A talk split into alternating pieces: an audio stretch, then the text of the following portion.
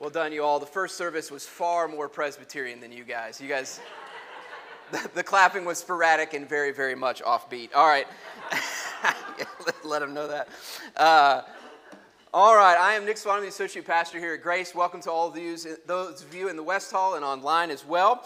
Uh, we're going to be continuing our First Peter series, uh, which we've entitled "Elect Exiles," and we are going to be in chapter two this morning.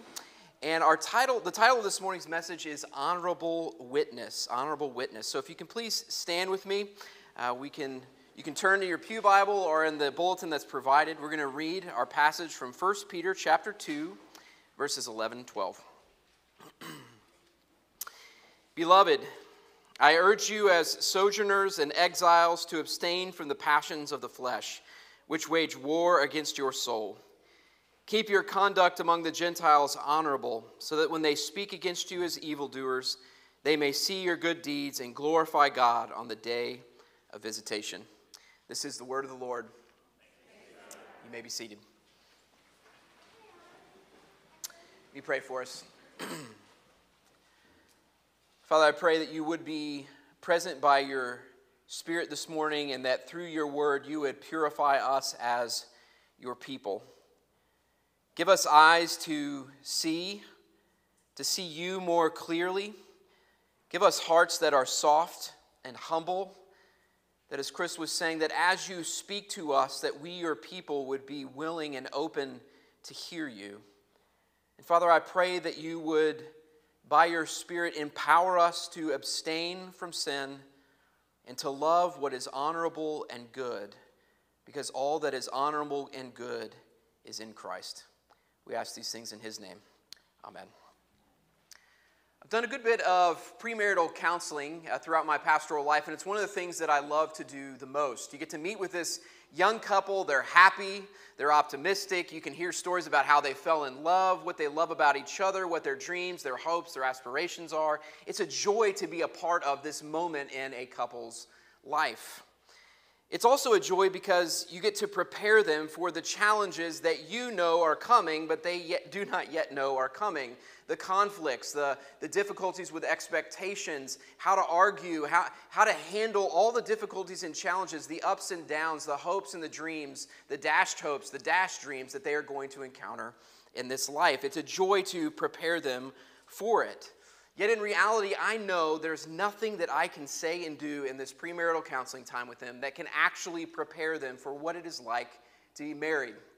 I can talk all day long, like, here's how you communicate in the midst of a conflict. It's always different when you're married. When you have to go to sleep and wake up next to that person, and when it's not just in theory being kind and gracious and forgiving, but actually being kind and gracious and forgiving, that they realize just how hard it is to actually be married. There's no way I can prepare them and give them the knowledge that they can only gain through the experience of doing. That's why when I do premarital, I often will set up a three and six and 12 month post marital time. So once reality is set in, the shine is kind of worn off, and they're actually married and living it out, I get together with them to really talk about now that it's no longer in theory and actually in reality. What questions do you have? How can I help you grow? And what do you need me to do to help you learn how to truly be a married couple?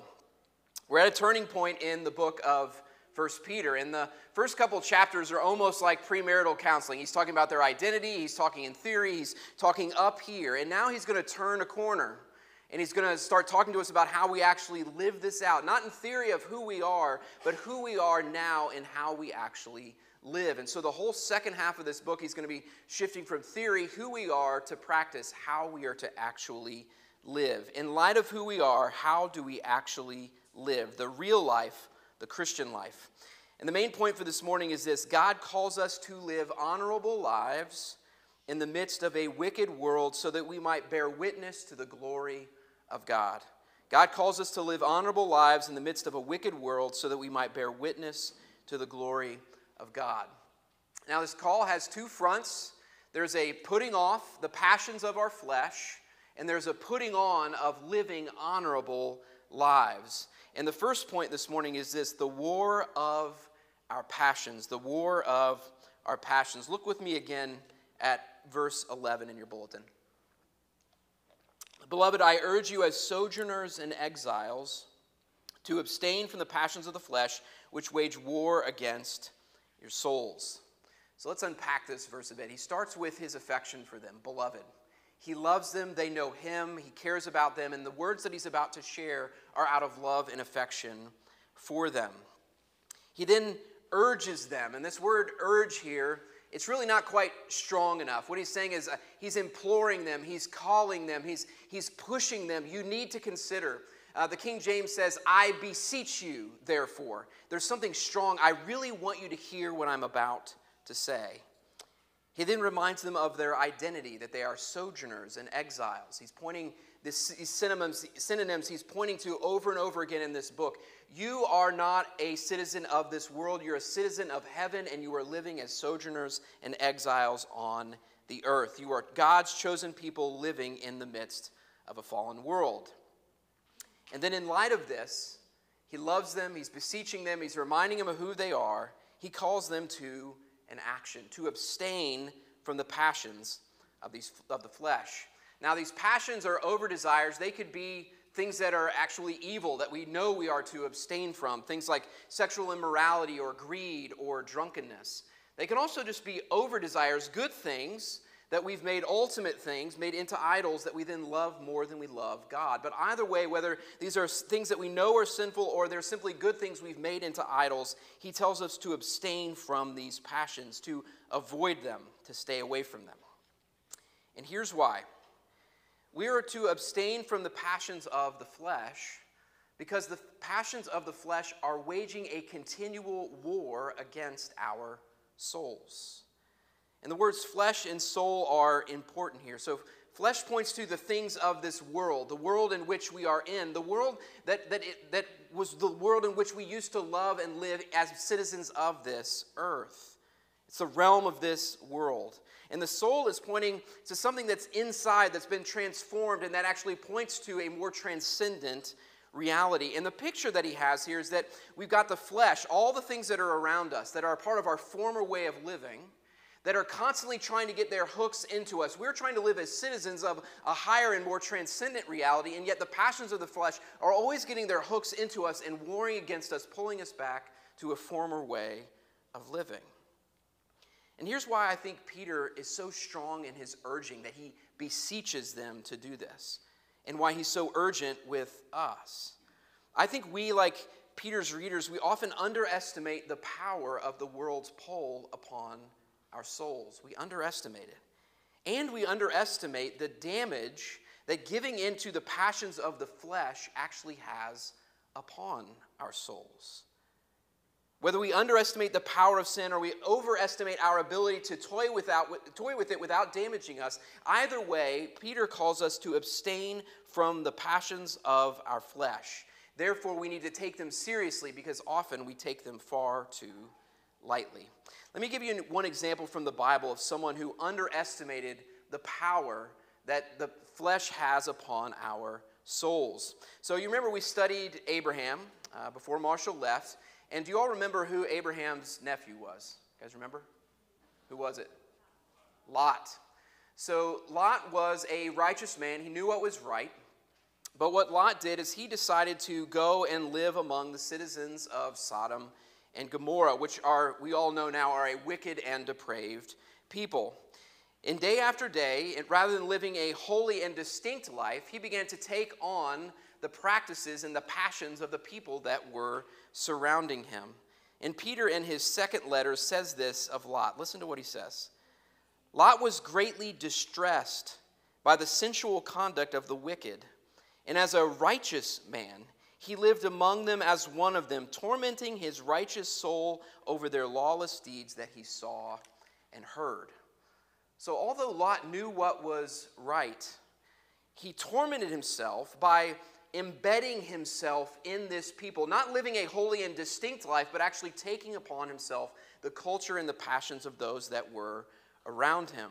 And sadly, in the end, after he allowed these passions of the flesh to war against his soul, he was a changed man. He was a weak man. Do you remember when the angels come and he begins to talk to his family and he warns them? What do they do? They think he's joking. He has no credibility. He's a weakened leader because he's not lived a holy life as an example. He's morally depraved. When the people from the town ask for the men that are staying in the house, what does he do? He offers his daughters instead, as though this is some sort of a decent exchange for protecting the people in his home. He's become morally depraved. And then, even after he leaves Sodom and Gomorrah, uh, he has this incident where he's a drunkard, and the incident with his daughters, which many of you know. He is a very depraved man. Even when the angels revealed that judgment was coming, he didn't willingly and quickly go. He had to be dragged from this city. A righteous man who knew better had allowed the passions of the flesh to so wage war against his soul that by the end, even though he was tormented, he couldn't bring himself to leave. Lot is a lesson for each of us. He was a righteous man who knew better. He knew better.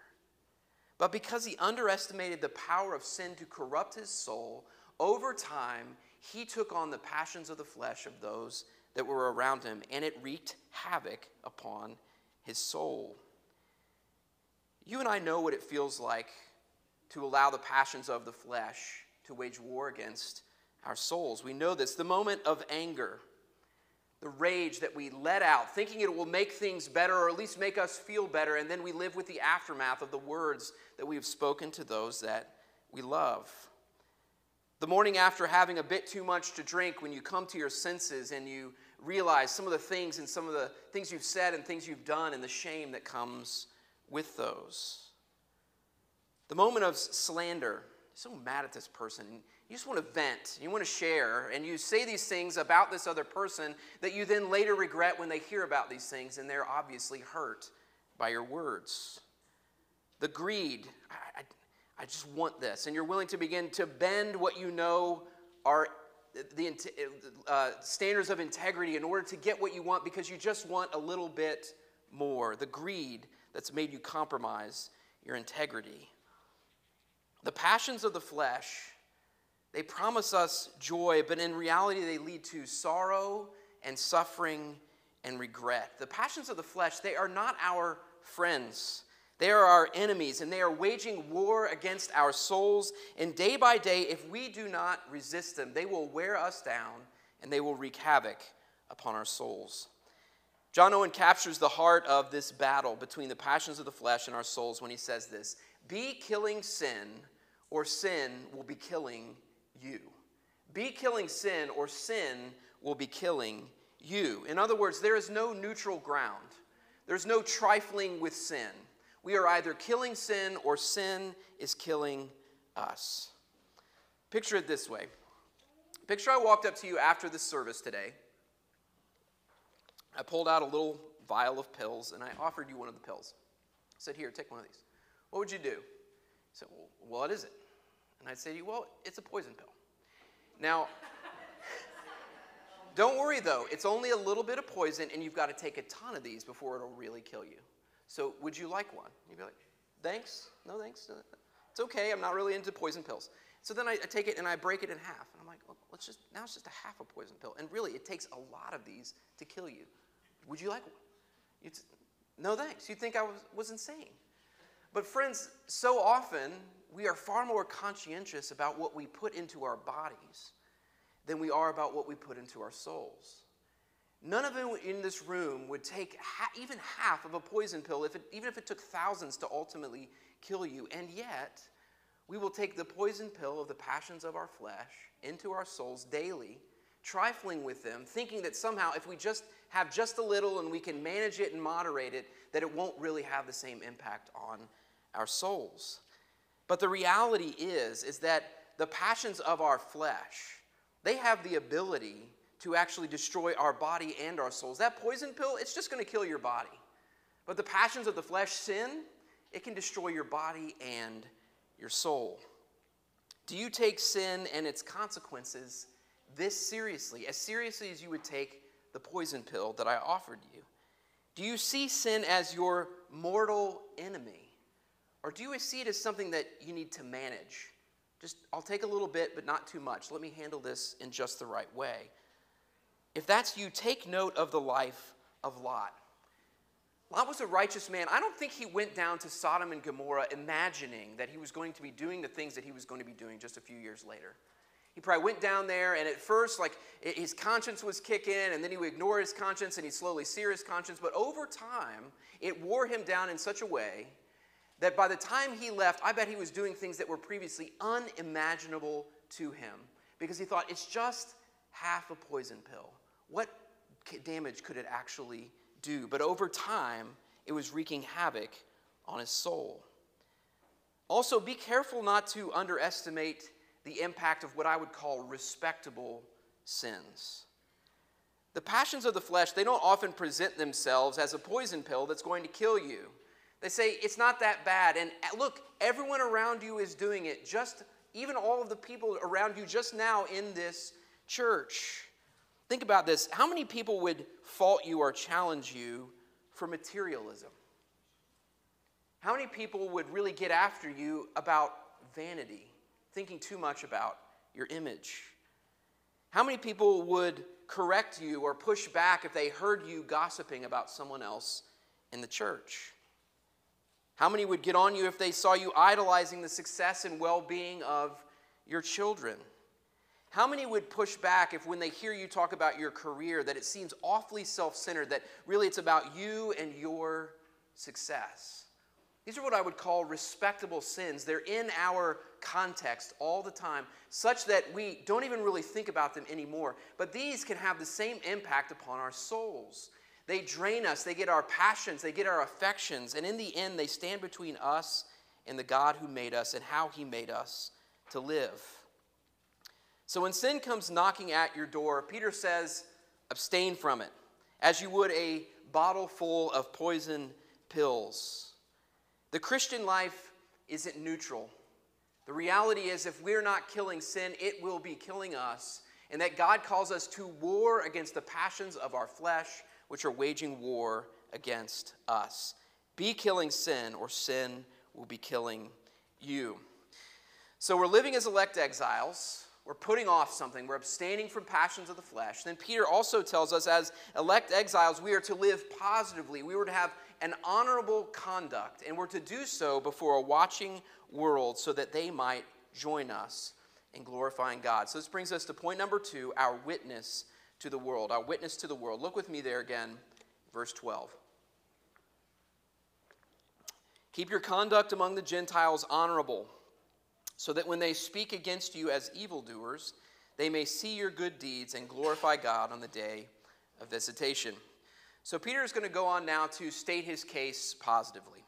He instructs his readers to keep their conduct honorable. Now, conduct here speaks of a way of life. It isn't a litmus test of activities that we are to abstain from. So often, what we think of the Christian life as being is don't do these things and maybe do a few of these things. But that's not what Peter is talking about. So it's, it's similar to uh, the advice that I received from an uncle. This is growing up. He had a litmus test for me. This was his advice to me on how to live life, and it was also a little bit of dating advice. I, I shared this in the first first sermon or first uh, service, and not many people uh, recognize this saying, so I'm guessing this might be just an Indiana thing. But here, listen to this gem of wisdom. And this is often how we live the Christian life. Nick, this is what he said to me Don't drink, dance, smoke, or chew, or date girls that do. I thought this is pretty solid. Don't drink, dance, smoke, or chew, or date girls that do. So this was his litmus test of here's how you live a rather upright life. Don't drink, dance, smoke, or chew, or date girls that do. But honorable conduct, it's not a list of prohibitions. It's much more complex than that. It's a positive, holistic approach to life. We are to live positively honorable lives. And the word honorable here, it points to a life of moral beauty. It's something that's good, something that's noble, something that's praiseworthy, something that we desire as a good, noble, and praiseworthy thing. In this life of honorable conduct, it's not self righteous or condescending. It's not a list of things we do and don't do that we then hold over other people. It's a life of humble reliance upon God that embraces obedience as a blessing from God. My question is do you see obedience in this way? Do you see it as honorable, good, praiseworthy, something beautiful? So often we think of obedience as onerous. It's a task, it's, it's striving, it's legalistic, it's something that hems us in, that takes away our freedom. But in reality, obedience is living as we were designed to live, to do what we were designed by God to do. So often, sin puts itself forward as freedom. Throw off the shackles, do what you want, have the freedom that you want, and it will make you happy. But in fact, it's quite the opposite. Sin is what enslaves us, and obedience is what frees us, frees us to live as God has designed us to live. Living the life of holiness that God has designed us to live is like watching an athlete that is made for their sport. Have you ever watched something? They're just fabulous at their sport. Picture watching Michael Phelps swimming. His whole body, the way he glides through the water effortlessly. This guy is made for this sport. Michael Jordan playing basketball. It's just a beautiful thing to behold. Tiger Woods playing golf. the first time I ever saw a real golfer hitting live, I was amazed at how easy they made it look and how just flying. So much different than what many of us were doing yesterday at our men's golf outing. Slightly different. Those were men not made to play golf. Tiger Woods made to play golf. but I think you get what I'm getting at here. Some people are made to play these sports. Well, God has made us for obedience. Not some of us, not some gifted few, but all of us. He's made us for obedience. He's made us to live a life that we were designed for because He knows that it will bring us joy and satisfaction by living a blessed life that He's made for us to live. Peter then tells us to live this good, this blessed, this honorable life in the midst of Gentiles. And what he's getting at here is earlier in chapter 2, he's been vamping on this idea of us being like Israel. We're a chosen race, a royal priesthood, a holy nation. And so we are to live like Israel in exile in the midst of a fallen world. So, this, this bubble of honorable conduct that's on display in the midst of a world that is opposed to this kingdom. Peter then explains that living honorable lives among Gentiles, it will call forth two responses from a watching world. So, first, some whom he calls evildoers, they're going to speak out against us. So, when they see our honorable conduct, it's going to be like fingernails on a chalkboard. It's going to grate on them. They're going to see that we're living differently than them. They're going to wonder why we don't join them in what they're doing. And so they're going to begin to speak out against us in the honorable conduct in which we're living. So it's very similar to when Christ came and the, as the light of the world, and he shines his righteous light into the unholiness and the sinful conduct of the world, and therefore they rejected him. When we live honorable lives, we can't live perfectly like Christ, but honorable lives before the world, they will see it, it will convict them, and they will speak out against us because they no longer want to see us living these honorable lives. It convicts them of their sin. But rejection won't be the only response of a watching world. Some will reject, but some won't. Some will see our honorable conduct and good deeds, and they will glorify God on the day of visitation. Now, when I first was looking at this verse, I thought that meant when Christ returns on the day of his visitation. But as I studied and began to look at it further, I think it's the day of visitation when the gospel that we are proclaiming, the good works that we are speaking and that we are putting on display, it's when those good works and the gospel that accompanies them actually brings people into the kingdom on the day of visitation when they are convicted and brought into the kingdom of God. So you see, when we live honorable lives, when we bear witness to Christ, yes, some will reject, but others will receive this good news and they will join us in glorifying God. So the question is are you prepared for these two responses? Are you prepared that when you live an honorable and good life, that there will be some who will speak out against you? Do you realize that when you claim the name of Christ, that it puts a target upon your back and that people will therefore seek to reject you simply by identifying with Christ and living a holy and righteous life? Are you prepared for this? Have you embraced this? Do you see this as the norm of the Christian life that's part of what it means to identify with Christ? On the flip side, are you motivated by the fact that some, through your holy conduct, will actually come to know Christ?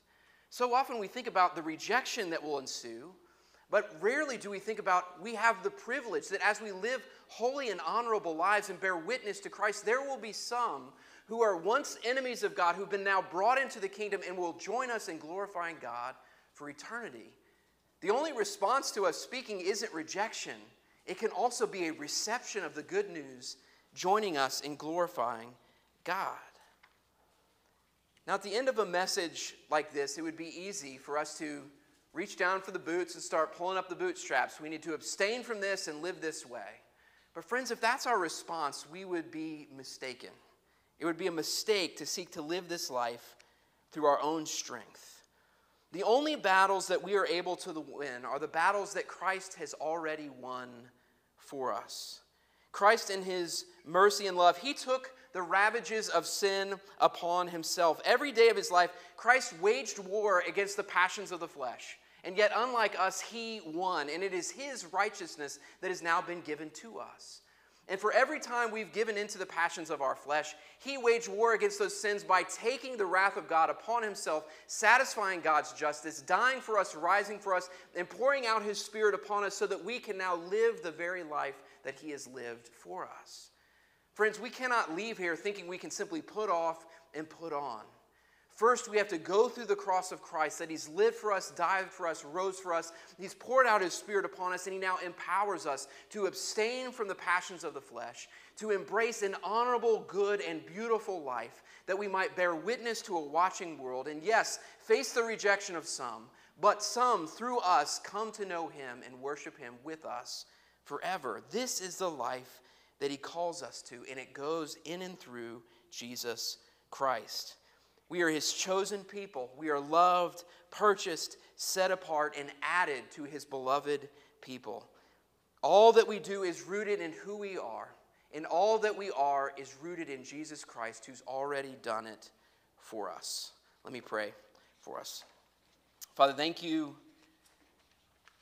Thank you that you have freed us from the passions of the flesh and that we are no longer enslaved to them. I pray that by your Spirit you would enable us and empower us to resist.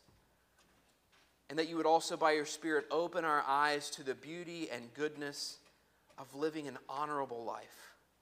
That by your Spirit we have the privilege of looking more and more like the good, beautiful, and praiseworthy Son, Jesus Christ. Father, I pray that you would Remind us of Christ, remind us of who we are, and remind us of what you have called us to be. And that as we do so, we might with joy face the rejection of this world and with joy celebrate that in and through us, your kingdom is going forth. We ask these things in Christ's name.